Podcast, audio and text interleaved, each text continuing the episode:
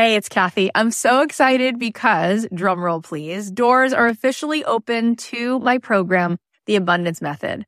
I have been wanting to put this program out in the world for two and a half years. I've been working on it behind the scenes, and this is my signature program. This is the program that is going to teach you the method, the framework for how to become a master manifester in your life. Why is that?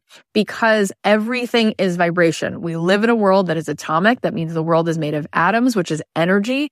99.9% of every atom is energy and less than 1% particle. So in order for us to manifest in our life, we need to become the highest vibe possible and to sustain that. This program is going to show you how to meditate and how to set your day on the right track so that you have a practice that can help you project your amazing energy into the world, which will bend the 3D, which will help you manifest in ways that you won't even believe. This is a transformative live 10 week program. It is designed to help you on this journey of spiritual awakening. It's going to give you tons of tools. I'm going to show you how to change your energy, master the manifestation once and for all. This is the first program of its kind. We're actually trademarking all of this framework because it is something that is so unique. And I think you're going to be so excited about learning it. Also, there are some bonuses right now. If you sign up before May 10th, you'll be getting a physical abundance box. Plus, you're going to get an exclusive podcast so that you can be listening to this program. If you can't make the live Zoom calls, we can give it to you on a track so that you can be listening to it like you do a podcast. Also, you're going to get a pack of 10 meditations from me and you're going to be getting a training that I just gave a workshop called Permission to be Rich, one of the best workshops I've ever done, which you will love. And there is a platinum level to this program. If you choose the platinum level, not only do you get extra coaching calls with me, you also get extra mentor support, but this is really cool. You also get a retreat included. My retreats are normally $3,000. You will get the retreat for free included. Plus you will get a front row seat at that retreat because you will be on the platinum VIP track at the retreat. All of this is here for you. I'd love to see you in this program. I want to see you tapping in, turning on to that electricity within you so that you can find your way to the life that you were born to manifest for yourself. You can join us now at kathyheller.com slash join. I cannot wait. Get on in there, see what all the excitement is about. It's going to be so much fun the best things are the ones that you are doing because you actually like doing them and you enjoy the process and, and no one can stop you from it. I believe that the opposite of depression, it's not happiness, it's purpose. I believe that every single person has something unique to contribute to the world.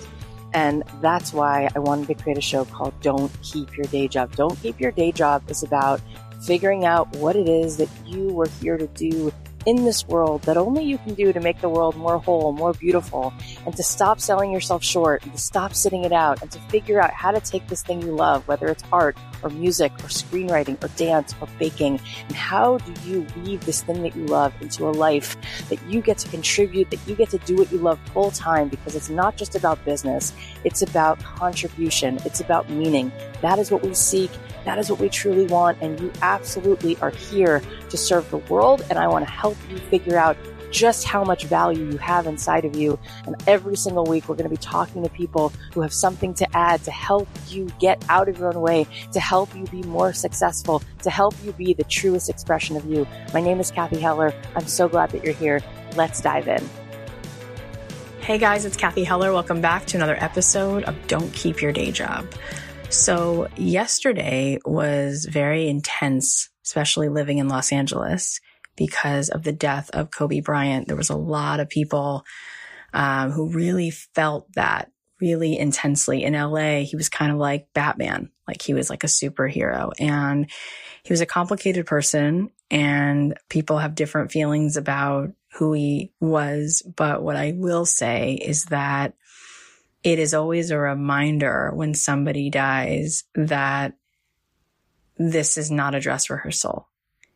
And especially when someone is as big of a person in terms of they're larger than life and they seem invincible, you know, and something like that happens, it really smacks you in the face. And what's fascinating is that hours before he died, I had written on Instagram, this is not your practice life. And I really and truly want us all to get that we need to show up. See, here's the thing. We've all been through so much pain. And what happens when you've gone through really serious stuff is that a part of you decides to stop living because you don't want to get hurt again. So we tell ourselves, Oh, I know what I'll do. I won't dream. I won't want anything. I won't love too deeply.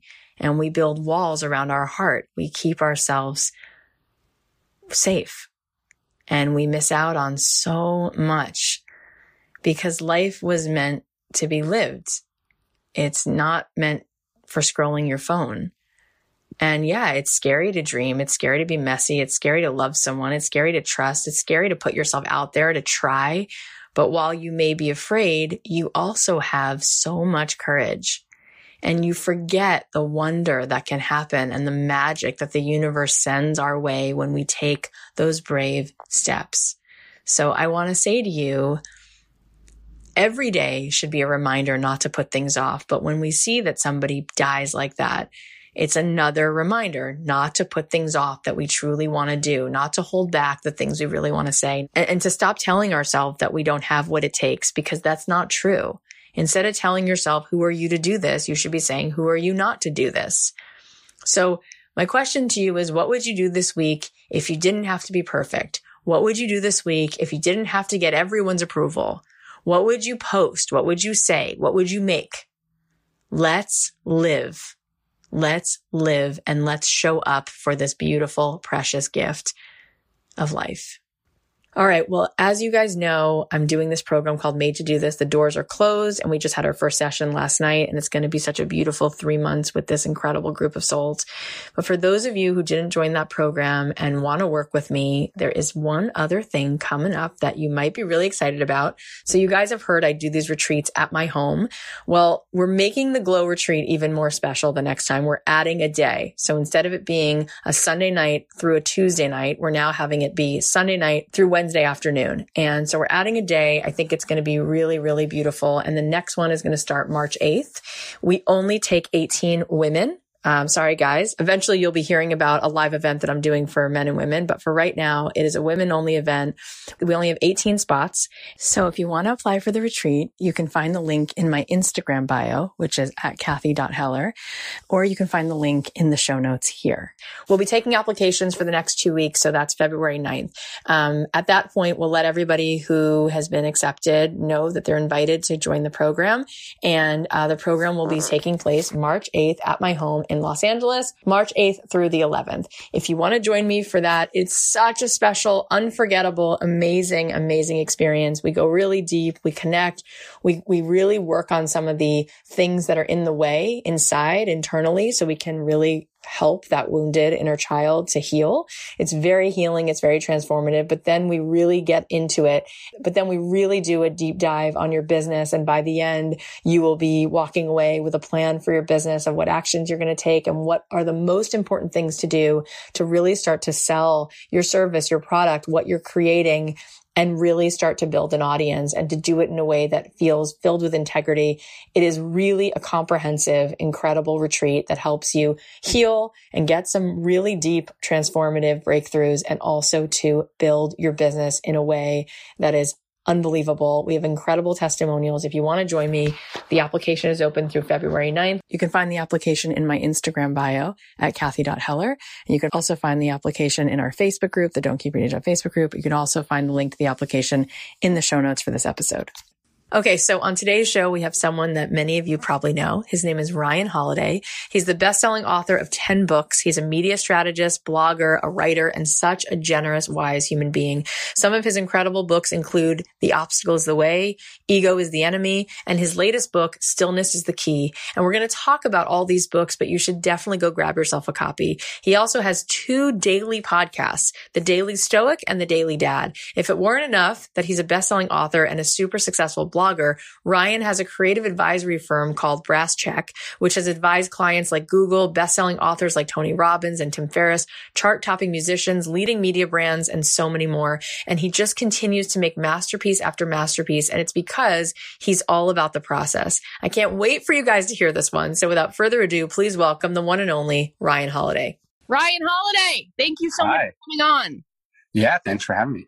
I just want you to know I have friends who are friends with you and the people in this community, people who are authors and podcasters, are so impressed and proud of you because you are doing so well and you have earned it. But I don't think everyone knows the story of like how the heck you even started. So could you tell us a little bit about that? Yeah, it was sort of a, a weird story, and it, it kind of took a while to get going. So I, I dropped out of college when I was 19 to be uh, a research assistant for a really great writer named Robert Greene. And then I was also a marketer, and I, I worked with a bunch of authors. And then I, I ended up at, at a company called American Apparel. So I kind of had these two tracks. I was kind of learning how to write and then over here, I was learning um, sort of marketing and sales and, and how to be an entrepreneur. And it wasn't until, you know, five or six years after all of that, that those things came together with my own projects and, and my, my first book. So I kind of knew I always wanted to be a writer, but I, I really didn't know how or where to start. And so it was kind of a process of doing all these seemingly unrelated things that eventually kind of came together into what has become my career as an author. Awesome. When you started, you started with a blog, correct? Yes. first thing. Okay. So, what was the first thing that was dying to get out of you that was like, I have to say this thing that motivated you to start a blog? Well, I was actually th- I was thinking about this the other day. So I I always remembered that I, I always I, I, remember I started a blog sort of right after I graduated from high school, and I thought like I want to be a I want to write, I want to be a blogger. So I started that, and then uh, I, I saw a friend of mine from middle school not long ago, and he reminded me that we'd actually started a Sacramento Kings fan site when we were in middle school. So the first thing I ever wrote, I was just a big basketball fan, and I just wanted, I just wanted to do that. I just wanted to write about things that I was interested in. And so, depending on the start date, you know, I wrote for a very long time for free on the internet while I had a day job sort of just putting in in my hours and i remember i would hear about you know it's like a comedian would say like I, I, did comedy for eight years before I ever got paid for it or something. And I remember thinking like, that's insane. How could a person ever do that? Right. But you know, if you, if you start from my first blog, I guess uh, it'd be like six or seven years from oh my God high school to my first book deal, which was the first time I was ever paid for anything that I wrote. So it was it was a long time and, and a lot of dues. But I I don't think I would have been better served had that happened earlier. Yeah, that's really cool. And my husband uh, recently stopped working, but he was vice president of Fox Sports. So there's yeah. a lot of basketball in this house. So was the very first book The Obstacle of the Way? No, no, that was actually my third book. So I wrote a book in 2011 that was sort of about how fake news is made and how media manipulation happens. No, you um, didn't. Yes, I did. You wrote that in 2011. You knew that? Uh, yes, uh, nobody nobody really believed me, and so the book did not do super well. I mean, it came out, it, it was controversial and and it got a lot of attention, but in a weird way. Like so, when when my first book came out, you know, I got a, a fairly large book deal for it, and and there was sort of all sorts of expectations, and that was like for me is like I've arrived. This is going to be everything I wanted and actually it kind of struggled a little bit. So it wasn't actually until The Obstacle is the Way, which I sold it as my second, but it came out as my third book. Like I actually ended up taking less money for The Obstacles the Way than I did for my first book. So you can sometimes think like, wow. oh, I've arrived. It's only an upward trajectory from here. And even within that, it can take longer. And then the funny thing about The Obstacles the Way is that, you know, for the first seven or eight months that it was out, it, it like hardly blew the doors off. So it always takes longer than you expect. Well, you're very generous because you just keep trying to tell a piece of a story and then show people how that could be something that they can learn to stay stay with it. And you're very sweet to to sort of talk about all of the struggle behind it. So it's not just looks like this glossy thing. So first of all that is amazing that you wrote a book in 2011 about the news. That wasn't the conversation on the street in no. 2011 but you knew that. So that's crazy to me. Okay but this book the obstacle is the way definitely was the first book I really knew about with you. And the reason I wanted to talk about it is because it is so much of the story, right? Like where everyone who's listening to this show right now feels as though the obstacle is the thing that's the problem, right? We've all had our hearts broken in a million pieces. But tell us how we turn those obstacles into our advantage. So I've always been fascinated with Stoic philosophy. It's sort of the the thing that sort of helped me through difficult times. It's it's what I was obsessed with. Um, it was what I was spending all my time reading about, and so I, I wanted to write a book about it. And and because I hadn't graduated from college, because I don't speak Greek or Latin, I was in no way equipped to write the sort of book that you know other people were writing about this topic. And so one argument would be like, oh, this is a huge disadvantage. You're totally screwed. This isn't going to work. No one will publish it. And, and actually, it, it turned out that all those things were advantages if I chose to let them be. And so deciding to write a book for regular people like myself, like it's interesting. One of the sort of knocks on the book was like, oh, this is ancient philosophy, but it's just illustrating it with, you know, stories from sports and popular culture and, you know, like the, the history of business. And it's like, sure, if you're an academic, those things are negative. But if you're a regular person, that's like the only way you'll understand the topic. And so, right. Basically, the, the premise of the book it comes from an, a quote from Marcus Aurelius. He says, "You know, the impediment to action advances action; what stands in the way becomes the way." And so, basically, at the core of Stoic philosophy is like we don't control when we were born, we don't control where we were born, we don't control the economy, we don't control what other people think. We don't control basically everything outside of us, but we always control sort of what we do with that, how we control how we respond, we control how we decide to be within that framework. And so the argument of that book, and then what I think that book proves is that like you you just try to make the best out of whatever you happen to have in front of you. And and and I think that's ultimately why it works. All of it. Just all of it. So good. Could you maybe give us a couple examples of how people like Amelia Earhart or John Rockefeller made their struggles their strength?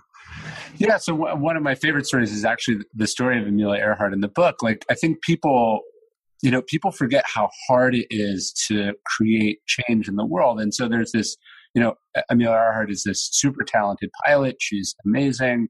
But in the 1920s, when, when women only like recently even begun to legally vote, no one is lining up to give a talented female uh, pilot a, you know, a break. And so she's at home one day. She's actually had to take a job as a social worker because she can't make a living as a pilot. And she gets this call. There is a rich donor who's willing to fund a female transatlantic flight. And so you might think, oh, this is awesome, but that's not how the world works. The offer was it was like basically a publicity stunt. Like Amelia Earhart wasn't going to be the pilot. She wasn't going to be the co pilot. She was going to be basically the navigator. And so, in one sense, this is a totally demeaning, insulting offer. Like she's being told, like, sure, you're going to do this, but it's going to be on our terms and it's not going to be, you know, the way that it should be. And so, I think especially now, like if you were to sort of present that as an opportunity to someone and be like, you know, get that out of my face. Like, how dare you? I've never been so insulted in my life. But what Amelia Earhart said to this is like, yes, like I don't care, let's do it. And and so she ends up doing it. It's uh, hardly the dream that she would have had for herself, but in saying yes to this and sort of jamming her foot in the door and refusing to take it out, she ends up sort of building the, the fame and the and the platform that lets her very quickly then do the first uh, female solo transatlantic flight. And so, what a big part of Stoicism, a big part of the book, is sort of accepting reality unflinchingly on its own terms, not seeing the world as you want it to be, but seeing the world as it is. There's this this phrase in Stoicism called amor fati, which means like a love of fate. So instead of complaining about, instead of being mad about, instead of you know, wallowing in how unfair things are. It's accepting them as they are and then setting out to focus all of your energy on how you can change that or work within that system to get it closer to where you want it to go. And so it, it, what's sort of paradoxical about it is you're kind of resigning yourself, but then also embracing where you have agency at the same time, which is hard for people to do. But I think when you really look at the people you admire who's accomplished incredible things, that, that's what they have in common. Yeah, it's so good. My grandma, who is an immigrant and grew up on the Lower East Side, she used to say life is 10% what happens to you, 90% how you deal with it. Totally. I've heard that my whole life, but I never really got maybe where that comes from or and you're explaining it so well but people have a really hard time trusting the process and letting go of resistance to what's been handed to them. And then they just look at these cards they've been dealt and they're like, oh no, oh no. So, you know, you, are talking to people about this all the time. how do we overcome that resistance and like try to find the beauty in what's been laid out? Yeah, I think a lot of people we, we tend to be very results oriented, and so at the core of Stoicism, Epictetus, one of the Stoic philosophers, says like the, your first job in life is to sort of separate things into two buckets, like what's in your control and what's not in your control, sort of what's up to you and what's not up to you. So as an example, with with like books, like um, what you control is what you write you know you control how much effort you put into it. You control how vulnerable you get. You control all the parts that go into it. What you don't control is whether a publisher accepts it or not. Right. you don't control whether the new york times likes it or not. You don't control whether it's a hit on day one or whether it takes 50 years for people to come around and see what you're talking about. And so, what that means to me is that any energy that you are spending caring about or worrying about or taking personally, those parts that are outside of your control, is actually removing potential energy or inputs that could be directed at what you do control. So with my books, all I care about is like the writing. All I care about is the process. And then obviously I care about the energy that I put into marketing, but I don't, I try not to be like, you know, refreshing Amazon. I try not to read the reviews. Like you, you have to focus on, on what Nick Saban calls the process, which is like, yeah. just do your job and the immediate task in front of you. And, and weirdly, the more you shrink your, the sort of the horizon that you're looking at, the more focused you are and the less distracted you are, and actually the better you get. Yeah, so true. And one of your other books, Ego is the Enemy, I feel like there's something connected here because I think that we we sort of wear these like spacesuits and we think like we are these spacesuits that we wear, right? These like false selves. Some people do it through like I have to be funny, I have to be impressive, I have to be good looking, I have to we all have these things we do. Sure. And then it really winds up getting in the way because we compare that spacesuit to other people's spacesuits and we yeah. don't just show up and do the work we're supposed to do because we stop valuing completely. Do you know what I'm well, saying? Like there's there's a sense of unworthiness that I was wondering how you help people be like, forget trying to do this, this, that like what you have inherently is valuable. Just give it. And I don't think most people know that. Do you get what I'm saying? Yeah, totally. What, what, I think the mistake we make is that we associate our identity with those external results. So, so it's like if you're doing great, you feel great, which is good as long as you doing great. to do great. But it's inevitable that that that streak does not continue. So, like I've had books that have done really well, and I've had books that have not done well, or I've had books that took slower than expected, or and then I've had books that have you know come out out of the gate even better than expected. And like what's really key for, for the Stoic is that you keep sort of an even keel through the whole thing. Marcus Aurelius talks about he's like sort of um, accept it without arrogance and let it go with indifference, meaning that like you don't hang on to the bad things and you don't hang on to the good things because the results really don't say anything about you at all. Like if you can afford a nice car or you had to sell your car to fund your business, like neither of those things say anything about you. Like what matters is like what you're doing day to day. And so it's just really easy, I think, especially in this kind of social media culture, especially when you're comparing yourself to yeah. other people, to get really focused on what other people are doing and to just think too much about how does this look? How many followers yeah. do I have? How yeah. many tweets did this get? You know, and what's my Amazon rank? You know, how many YouTube views do I have? Those are really bad metrics because you don't have as much control over them as you think. Yeah. And it kind of goes back to this idea that like it's never the goal, it's who you become in the process of trying to achieve the goal, which is really what you were just saying. Is like, I just want to do the work. Like I'm yeah. in for the process, you know? Yeah. And if you really love the mm. work, no one can stop you from having like if you really love being famous right like, people can prevent you from having the life that you want if you really love writing that's very hard to prevent you from doing, right? Or if you really love dancing or you really love, like, it's finding a way that, like, you have the most control over mm. day to day fulfillment. That really just hit me in the chest.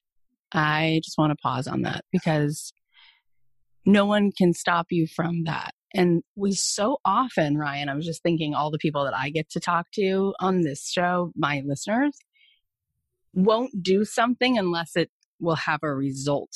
Sure. Like, I'm not going to try to play basketball unless I could be good at it. I'm not going to paint unless I would sell it. I'm not going to, but you're saying, but no one can take that away from you. And isn't that, isn't that worth something?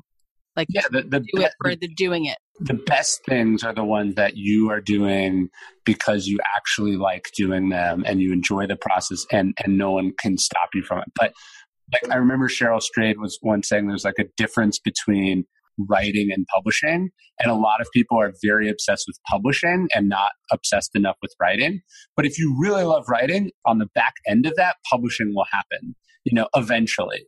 Um, if you really love publishing, you're, you're obsessed with the results and those results are, are dependent on other people giving you book deals or you know the market liking your idea or all these other things and that isn't what's going to put you in the chair at 6 a.m you know yeah. writing about what you're supposed to be writing about yeah Beautiful. Before we get to stillness is the key, I just want you to tell one quick story from okay. me because stories, we learn things so well with stories. What about the Jackie Robinson story, how he was able to reach his goals by conquering his ego? Do you want to talk a little bit about that? Yeah, I mean, it's actually a, a surprisingly similar story to the Amelia Earhart story. Like when when Branch Rickey, the manager of the Dodgers, you know, is looking for a player with which to integrate baseball, but his main thing with Jackie Robinson was not like, do you have what it takes to be a professional baseball player? Like that was obvious. It was, are you willing to put up with what you're going to have to put up with to do this thing? He says, like, I'm looking for a player, he says, with the guts not to fight back. Like, these people are going to hurl racial epithets at you. They're going to hurl base. Like Jackie Robinson was hit with like 70 pitches in his baseball career. And he never charged the mound. He never hit another player. What he had was this sort of incredible restraint. And I think, you know, when you're in this for yourself, that's very hard to do, right? Because that person is, you know, attacking you, they're insulting you, you know, you're in this sort of like uh, mano a mano kind of battle. But what Jackie Robinson realized is like, oh, this isn't about me, right? This is about this sort of larger thing that I'm trying to accomplish. And so that restraint is I think what what made him like one of the greatest baseball players of all time. And by the way, if you could see what white baseball players were getting away with at that time, it makes it like there was an incident during Jackie Robinson's career where where Ted Williams like spit on a fan that he didn't like. And so you can you contrast that to, you know, the, just the abuse that Jackie Robinson puts up with because he knows what's at stake and he wasn't going to let his personal ego sort of get in the way of that. I think it just makes all the athletic feats like 50 times more impressive. I mean, it's really, think about that and you think about living one day of that. I've never seen his story as like, can you not fight back because there's something bigger at stake? what's fascinating about Jackie Robinson's career is that when he was a, a basketball player at UCLA, like he was known for fighting back. So it's not like he was this sort of docile person. He actually gets kicked out of the army because he's told to go to the back of a bus and he gets in a fight about it. Like it's not like it wasn't his personality to get angry when someone would do something like that to him. But what he was able to do is go like, okay, this isn't about me. This is about what I'm trying to accomplish. So, how do us civilians, uh, how do we begin to even understand what our ego is and how to like remove it from, you know, all the ways that it hurts us and hurts the world? Yeah, I mean, I, I think it's when you realize that this isn't about you that like so in the book i sort of talk about the making a distinction between purpose and passion. So a lot of people are very passionate but the passionate the passion is always about them. It's like i love doing this. Like i love public speaking. I love building yeah. businesses. I love this. And that's good that's certainly better than not liking what you're doing right? Like life would be boring without passion. But i think what Jackie Robinson had, what Amelia Earhart had, what what sort of really great leaders have is purpose and sort of larger mission. And actually, what's I don't talk about this in the book, but like the quote on Jackie Robinson's tombstone is like, "A life is not important except for its impact on other lives." And Jackie Robinson wasn't a great man because he was a great baseball player. That that had like marginal impact on the world. What he was great at is is what he was able to do through the game of baseball with with like directly with his own teammates and then like what he was able to show the world through that experience. That's amazing. You know, people are coming to this episode and they're probably like, oh, so why is she not starting with his new book? And then you realize why, people. You realize why. Because, like, how do we not? There's so much substance here. But let's get into it. So, stillness is the key. People are going crazy for this book. Why did you want to write this book? Well, so that, that word stillness, like I, I, don't have a good definition for it, but it's kind of one of those things that like I think everyone kind of intuitively knows. Like you've experienced moments where everything kind of slowed down, where you access something sort of deeper or more profound, sure. or even if it was like totally ordinary, you're just like, wow, this is like wonderful. Mm-hmm. And when I was kind of thinking back to like the best moments of my life, they all had that in common, whether it was like some really great burst of writing or whether it was just like time with my kids or whether it was like you know sort of going out for a walk in the desert or something and so the premise of the book is like i think we all know that those moments are really great and then we're we're just content for them to happen accidentally which is really strange. That is uh, true. the, the book is like how, how does one sort of cultivate that kind of stillness? Because I think it's important as leaders, it's important as parents, it's important as creatives, it's important as anyone who who sort of makes money from their ideas. Like we know stillness is important, but like where does it come from and how do we hold on to it? That's that's sort of the idea of the book. So good. And I just had a conversation with friends who were here for dinner Saturday night. We went around the table and I said, What book like changed your life? The first one first one ever in your in your life. And I said, when I was 19, I read Siddhartha by Hermann Hesse. And I didn't grow up religious. I didn't know anything about philosophy. I was just like a college kid. I read the book and I was like, oh my God. Cause like yep.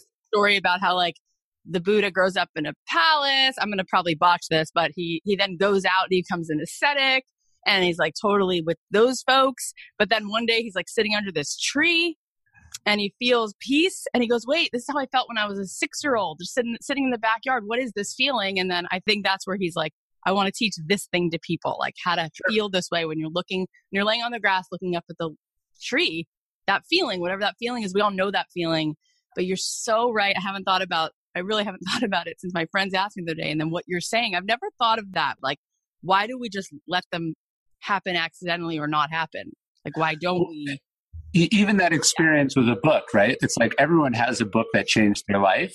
And then you're like, so do you read a lot? And they're like, you know, sometimes, you know, like, so if we have these experiences and yeah sure there's something to be lost if you're like sort of conscious if if you're going around trying to fall in love all the time like it's not going to happen for you so I, I, get that there's like there is an organicness to it but right. just the point of like oh if every school because like buddha talks about that experience but so does Jesus, so does Marcus Aurelius, so does Epicurus, so does Confucius. Like every philosophical school talks about those kinds of moments.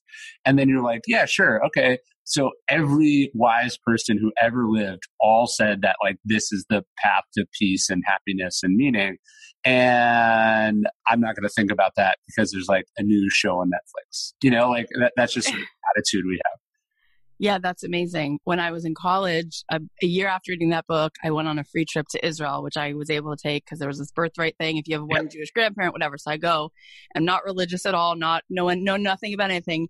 And on the very last day of the trip, this rabbi comes in who's like got cool sandals on. He looks really like cool, and he goes, "Do you know that the very first time the word Shabbat, which is the Sabbath, is used in the Torah and the Bible in the Old Testament?" It's when Abraham is sitting at the foot of the tent and then the angels appear. And really, it's the same word, the same word for the Sabbath, the same word we use in Hebrew when we tell people to sit.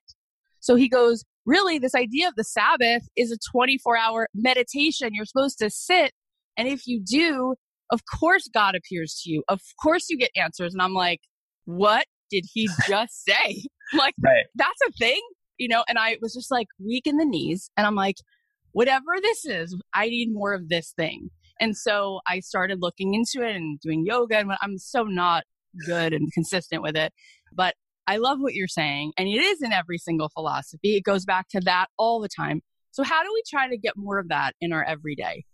Well, look, I think uh, one of the one of the troubles with the book is, uh, or the challenges of the book was, I was like, I'm going to write a book about stillness, and I'm not going to use the word meditation. I'm not going to tell people to meditate because because like Scary nobody, stuff yeah. nobody wants to. So essentially, yeah, the, the, the big argument in the book is just like that there are lots of ways to get closer to that idea. It, it could be sitting, could be going for a walk, it could be reading a book.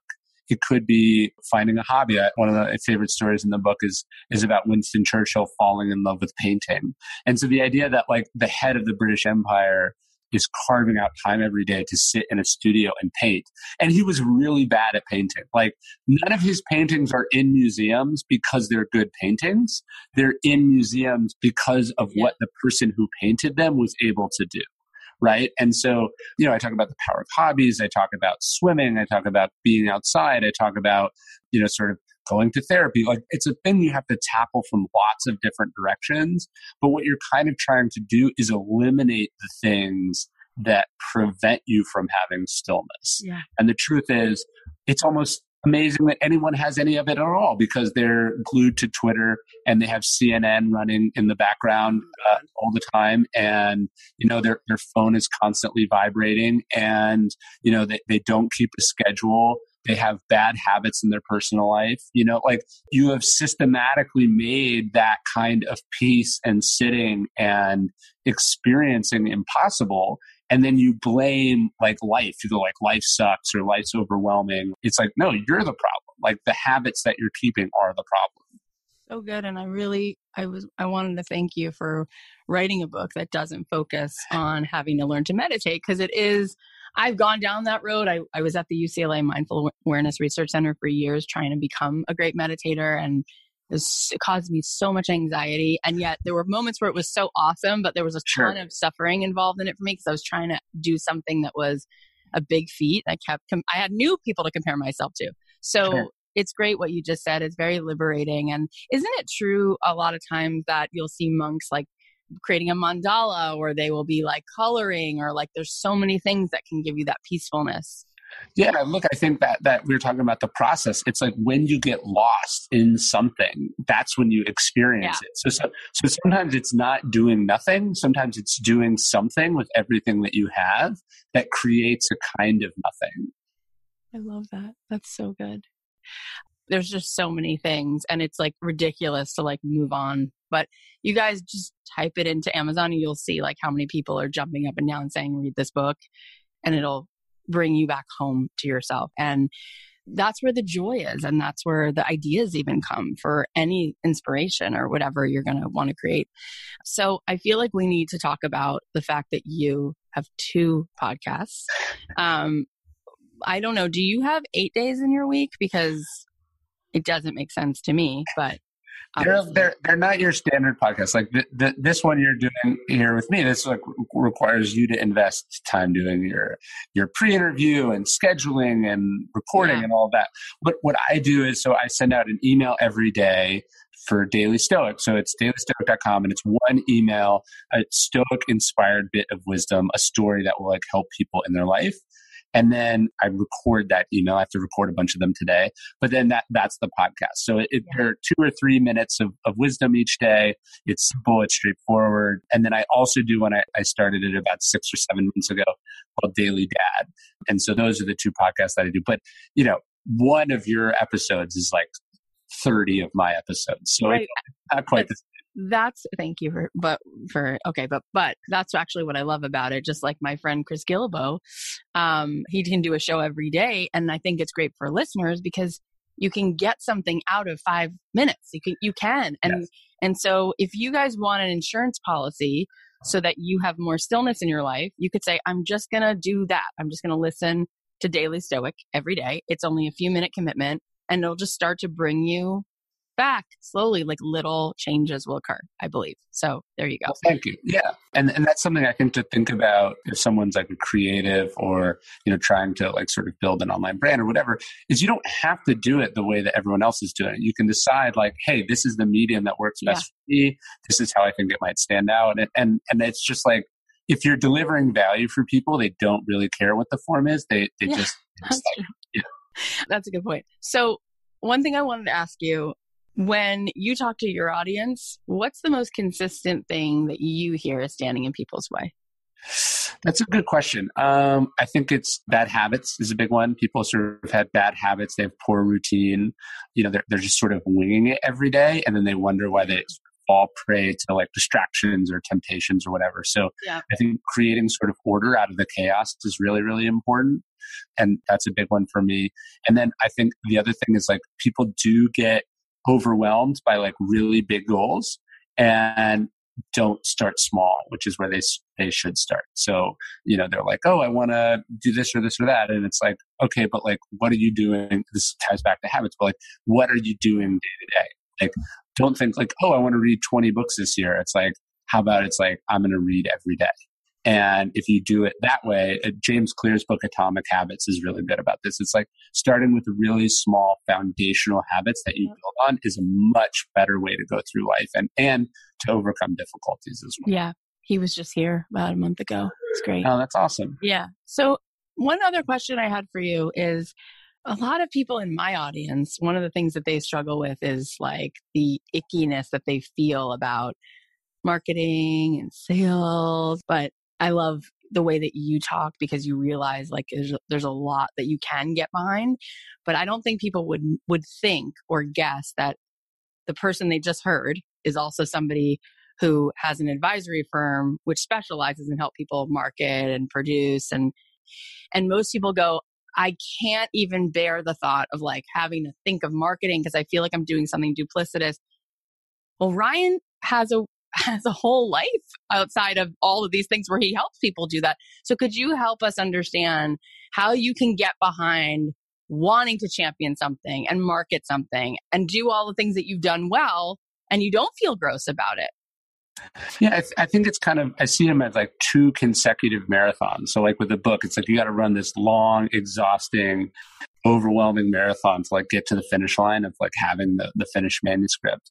And then you don't get an award. You go straight to the starting line of the second marathon, which is like, how do you get anyone to care? How do you get them to hear about it? And for people who are like, oh, I, I can't do it, I can't. What does that say about the work that you are not willing to do that, right? It says that you don't care or that it's not good enough or that you think you're too good for other people, right? And so like I don't feel any shame about like telling people that like I poured my heart and soul to this and that I think it's worth their time. Like I don't have any it doesn't make me feel weird to think, okay, what do I want to say and where does that overlap with what people are needing in their lives? Like I don't try to write these like things that are just for me. I mean, why would I spend all this time on it if it was just for me? I could talk to myself in in shorthand, right? Like I don't I don't need this. I'm putting it in this form and I'm I've made it my career because I understand that it's dependent ultimately on delivering value for the customer. And I think a lot of people they say that it's like you know it's I'm that they're pure or that they're superior or whatever. I think at the core they're just afraid. It's so important what you just said. That is so important. And it does come back to that. It's like you must not believe it's valuable because if you really believe that you had a medicine that can help someone else, you're going to think you're superior because you don't tell someone that the medicine is here. Like what you, it's ridiculous. what are we doing? I mean, that could be a whole separate podcast where we talk about how to create a launch for anything, but you've done it so well. What are just a couple little things that you know that work in, in doing that? Yeah, yeah. I mean, at the end of the day, anything that succeeds succeeds primarily because of word of mouth. But you have to put yourself in a position where you can set that up. So um, that's giving lots of stuff away for free. I think the big thing for me is like, what is the platform that you have? So, Stillness is the Key. It was my first book to debut at number one, but that's because every day for the last three years, I've been writing this daily Stoic newsletter. That's like three full books of content that I gave away. And so, sure, the fourth book, which was the one that actually existed, did well, but that's because I gave away three books. And so, if you think about it that way, that it's about delivering overwhelming amounts of value consistently to you know uh, an audience that you have access to the success becomes demystified very quickly and i think when you look at most successful people you know people who are not you know movie stars that were just sort of like plucked from obscurity and then there's a huge machine behind them what what all those successes have in common is that they've built sort of a tribe or a fan base or you know an army of people who follow their work That's it. And I'm so glad you said it. And that's why I gave you that compliment at the beginning because other authors that we have some friends in common, and that's what people have been saying is like, he's been so generous. He's been showing up. And that's why this book is getting the due that it deserves because you've been putting in the time. You've really been generous about it. And I'm glad that you just, you, you spoke it so eloquently. But here's the thing is that a lot of people, they're not willing to do that because they've taken it as a rejection if they have, again, like you said early on, like when you think of years of putting in time, people think I'm to just keep showing up and like what am i getting back from that and and how do i know that's going to actually lead to anything and and it makes me feel bad then and at what point then you know, am I going to say, like, what are you nuts? Like, you're going to just do this for free and then you think one day you'll be able to make a living out of it? Like, there's so much tied to this fear of putting things out without knowing for sure what's going to come back. Yeah, sure. It's it's kind of a it's kind of a lopsided relationship, certainly. Uh, and and it, like it'd be wonderful if like you know everyone was paid a living wage from day one uh, for their creative right. It's just kind of not how it goes. And so I think about it more in terms of like, I really love writing. I would do it for free anyway. Like, like the sure. On the one hand, you'd be like, "Oh, you, you gave away three books. Like, what a bad deal," or something like that. Even though the math actually worked out. But I also think about it as like I had the privilege of writing every day for an audience, and how many people are writing for no audience? And, and so if you really love it, then that's going to compensate you most of the way anyway. And then if you can find a way where what you love overlaps with what the audience needs, that's where suddenly it can become both lucrative and rewarding and exciting and, and can really take off at another level. So good. I love everything that you said. Um, all right, before we hop off, just tell us. So you already had, we talked about the Daily Stoic and Daily Dad is similar, where it's like bite sizes. What made you want to do a podcast about being a dad? Um, I just found there was like no good stuff for dads out there. It was all like super patronizing, or it was all very specific. Like it's like, here's how to sleep train a two month old, right? Or like, here's how to get your kid into college. And I was like, I wanted much more sort of generalized inspirational advice about like how to do this really hard thing. Um, and so the idea was just like, well, look, people have been dads for a really long time and they've yeah. been about it for a very long time. What have they learned? And I just, I'm just really bullish on this daily format. And so it worked well with Daily Stoic. And so we thought, oh, let's give it a try with Daily Dad. And, uh, yeah, it's going, it's going great. And People it's, love it.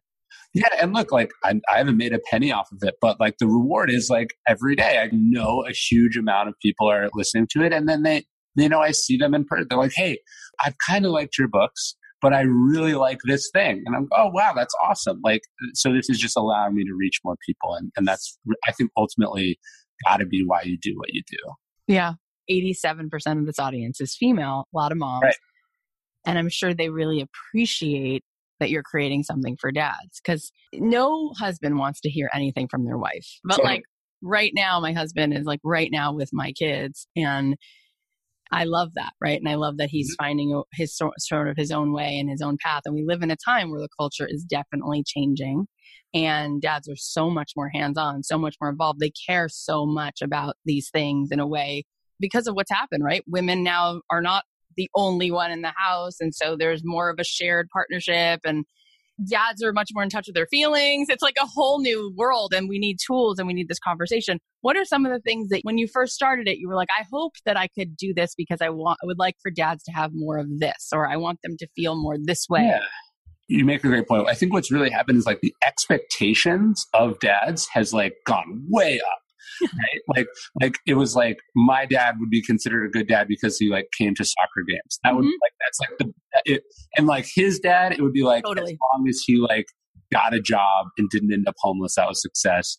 And then a generation before that, it was like if your kids didn't die, you were like a pretty good dad. Yep. You know, the expectations have gone way up, but there really aren't any tools. There really aren't any good reminders, or there isn't like a process for like learning and exploring and being reminded of it. Mm-hmm. And instead of going like, hey, you're supposed to read what to expect when you're expecting when, you know, your kid's mom is pregnant, this is more like, hey, just read this five minute thing every morning. And every morning it will give you some, you know, reminder from a great athlete or a great entrepreneur, mm-hmm. like, mm-hmm. you know, just give you some insight from someone who's been where you've been before and sort of help you think about these things differently. And so, I mean, I'm doing it as much for myself as for the listeners. And so that sort of goes to the point about whether you're doing it for free or not. Like, I know I've become a better dad and a better writer for having done this thing every day for six months. And so, yeah, it's just been awesome to hear from people who've liked it. What's one thing that you feel like you've learned that you carry with you, go back to a lot that helps you be a better dad? Yeah, there's this. Uh, we, one of the ones I talk about the most often. There's this poster as a poem that John Wooden would keep on his wall, and I think the title is like "A Little Fellow Follows You," and it's this poem about how like there's this kid uh, walking in his dad's footsteps on the beach. And the idea was you're supposed to be remembering all the time that there's always someone uh, watching you and learning from you. So that was a big one. And then the other big one that I think about the most often, um, we, we wrote this email about Jerry Seinfeld, and, and, Jerry Seinfeld was he was like, I hate quality time. He's like, I like garbage time. And he's like, the idea that like being a dad is setting up these special moments, like going to Disneyland or you know, like w- whatever, is that's actually what causes like stress and anxiety. Like the quality time is like sitting on the couch watching TV or like staying up later than you're supposed to or, mm-hmm. you know, like the drive to school. It's the everydayness of it that is the quality. And so I, I just took a lot from that as well. That's so, so good. I think, uh, if I'm not mistaken, I think Seinfeld was Jimmy Fallon's first guest when Jimmy Fallon started his talk show. Letterman. He was Letterman's first guest? Yeah. Either way, he was on Fallon in the recent years yeah. when Fallon started his show. And he's like, What's it like being a dad? And this is like a few years ago when his yeah. kids were a little younger. And he's like, Well, bedtime takes three hours. He's like, The routine is like this the circle of emotions and then we go into this the stories and the songs and i have three kids so he's like it's like a three hour situation. Yeah. he goes when i was a child the bedtime routine was darkness. It was like good night turn off the light and i'll never forget it and he loves being a dad and he's always like talking about being a yeah. dad. So i love that you just also um, bookmark that idea of like garbage time. Yeah.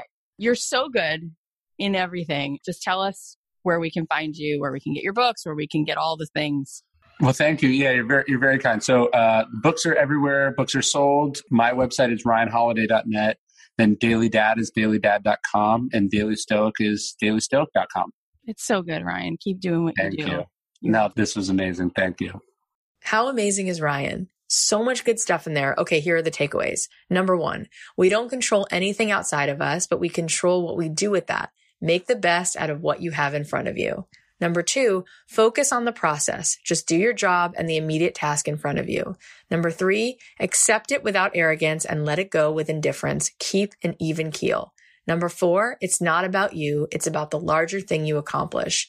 Number five, a life is not important except for its impact on other lives. Number six, eliminate things that prevent you from having stillness. Don't wait for it to happen accidentally.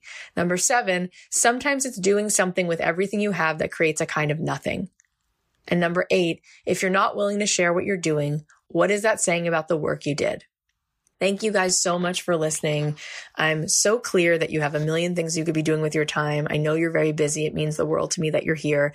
We have so many great episodes coming up. So please subscribe on Apple Podcasts or wherever you listen and leave us a review so we can keep making the show better and better. I would love it if you could share this episode with a friend. Tell them whatever your favorite episode is. Tell them how this show is changing your life, how it's changing what you believe is possible. If it's helped you realize that you're worthy, if it's helped you realize that you get to be there to serve other people, let's get more souls to shine and light up this world. If you guys want to apply for my retreat, we have 18 spots for the next Glow retreat, which starts March 8th at my home in Los Angeles.